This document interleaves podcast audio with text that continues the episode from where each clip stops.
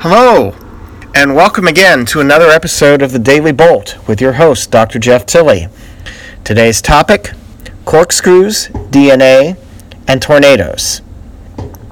Well, it's Easter weekend here, 2018, and I'm sitting here and it's a beautiful day outside, but always in North Georgia it's not this beautiful. It's, it's just a spectacular afternoon here today.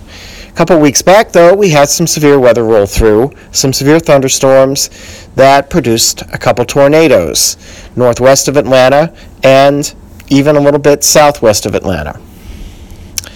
So, how do we figure out whether a severe thunderstorm has potential to produce tornadoes? Well, we look for various things in terms of radar fields and velocity fields that suggest rotation. From a predictive standpoint, we can actually predict the degree of rotation we might expect with severe thunderstorms through a property called helicity. Helicity basically represents the nature of the atmosphere to produce a circulation that goes upward in the shape of a helix. So the higher the helicity, the greater the tendency for the atmosphere to have these circulations in a helical shape. Well, what's a helical shape? A helical shape is actually something that many of you are probably quite familiar with a common corkscrew. The shape of the corkscrew is essentially a helix. And so, if you look at the edges of the corkscrew, that would basically help to represent the way that the air might flow in a tornado if you're up close.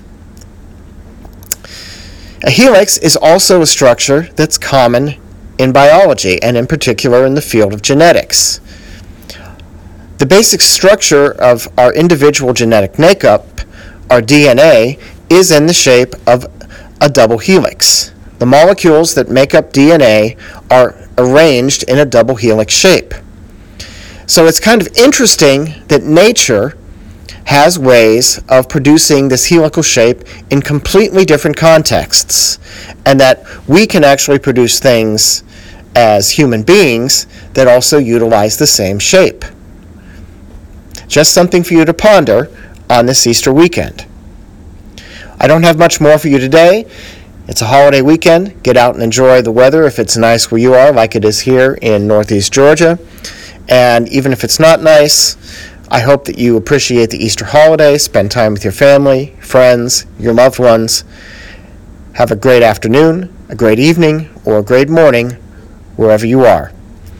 And if you like this podcast, please feel free to give us a like, give us a share, or follow us on Podbean or iTunes or whatever other platform you might end up hearing it on.